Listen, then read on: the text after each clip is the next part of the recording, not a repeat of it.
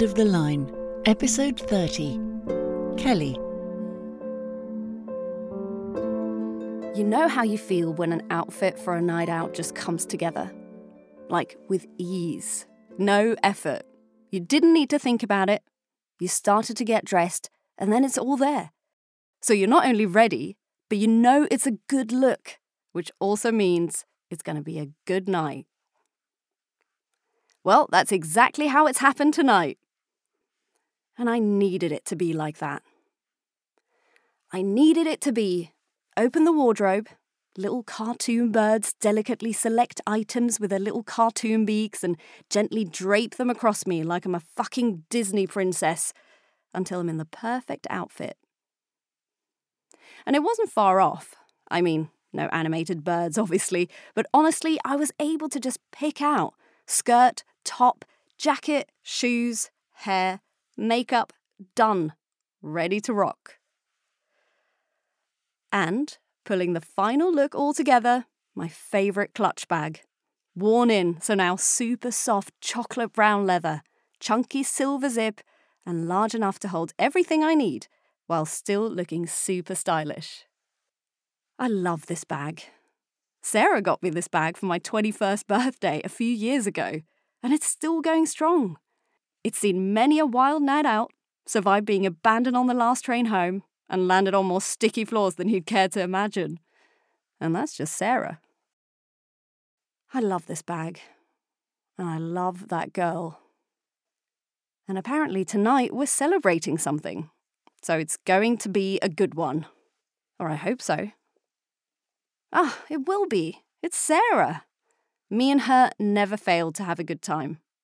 This is what we do best. Those last minute, yeah, fuck it. Shall we go out? Let's go out, out, nights out.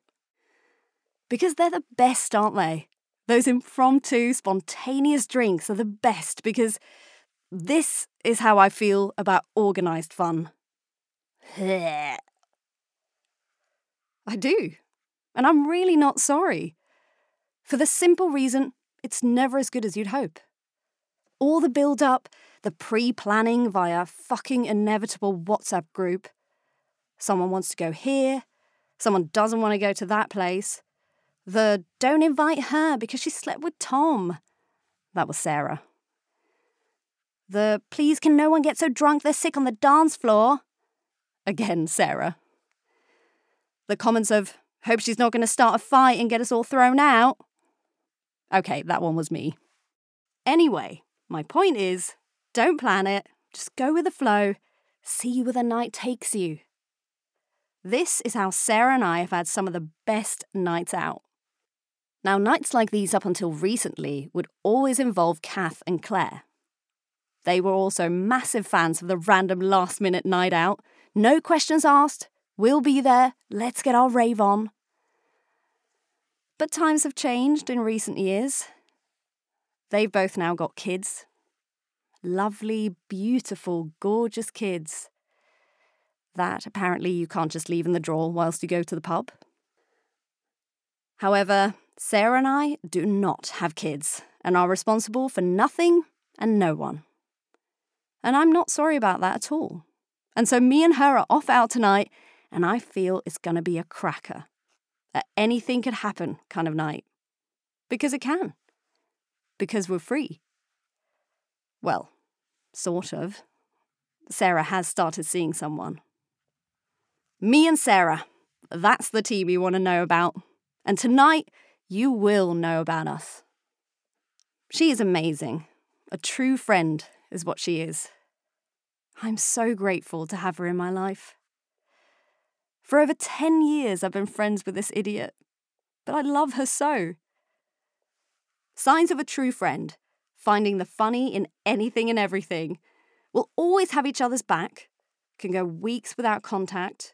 Months even, but we'll always be the same. A pair of idiots together. We have been through stuff together. Life so far. We've laughed until it hurts.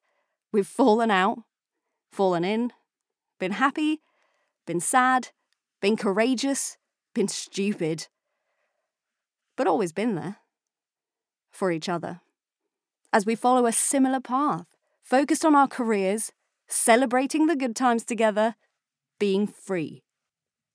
I mean, I do know Sarah's also hoping to settle down and have a family one day. That's way more of a priority for her than it is for me, I think. Well, I don't think. I know. I've never wanted children. I suppose if and when it happens, it will change things. But we'd be okay. I mean, she's not Kath or Claire. She'd still be up for a night out. She'd still be around. She'd still be there. For me. Wouldn't she? But I do know Sarah's desperate to meet the right person and set up home.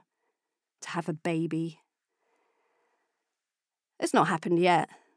She's not met that right person. And she won't settle.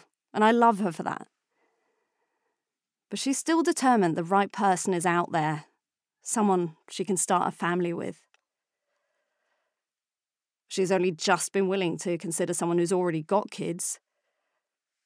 She's been seeing him for a while, but I know she'd rather he didn't already have them, so he's not the one. This is what I think would happen if she ever got pregnant. I think we would drift apart. God, that makes me sound like an absolute cow. That's an awful thing to say, isn't it? But I think we would. I mean, I wouldn't want us to. But I will carry on with my sometimes single life. And she'd go full into mum mode from the off. I know she would. She'd probably give up work as soon as she could. We'd fall out about that. She'd be all healthy, healthy eating, vegan, no smoking, no drinking. I mean... I can't fuck her over for that. Can I? What about if I got pregnant? Fuck, I need a drink. If I got pregnant, she'd be jealous. She would. She'd hate it. And so would I. Is that what's kept us together? Best friends just because we meet up for a random session to see where the night will take us? Are we friends just because we can be? Because it requires so little effort. No, come on. It does take effort to stay in someone's life. Be someone another person can rely on. We've got a strong friendship, a real connection. We've already been through stuff, good and bad. The force of those random nights out is still strong within us. Although, tonight, this night out, she did ask me a week ago if I was free tonight. Made sure I was definitely available. Said she had something to celebrate. Some good news. Good news for her. You say this is the end of the line. Didn't you know? Kelly was played by Liv Austen. The episode was written by Helen Cattle and directed by Mark Haywood.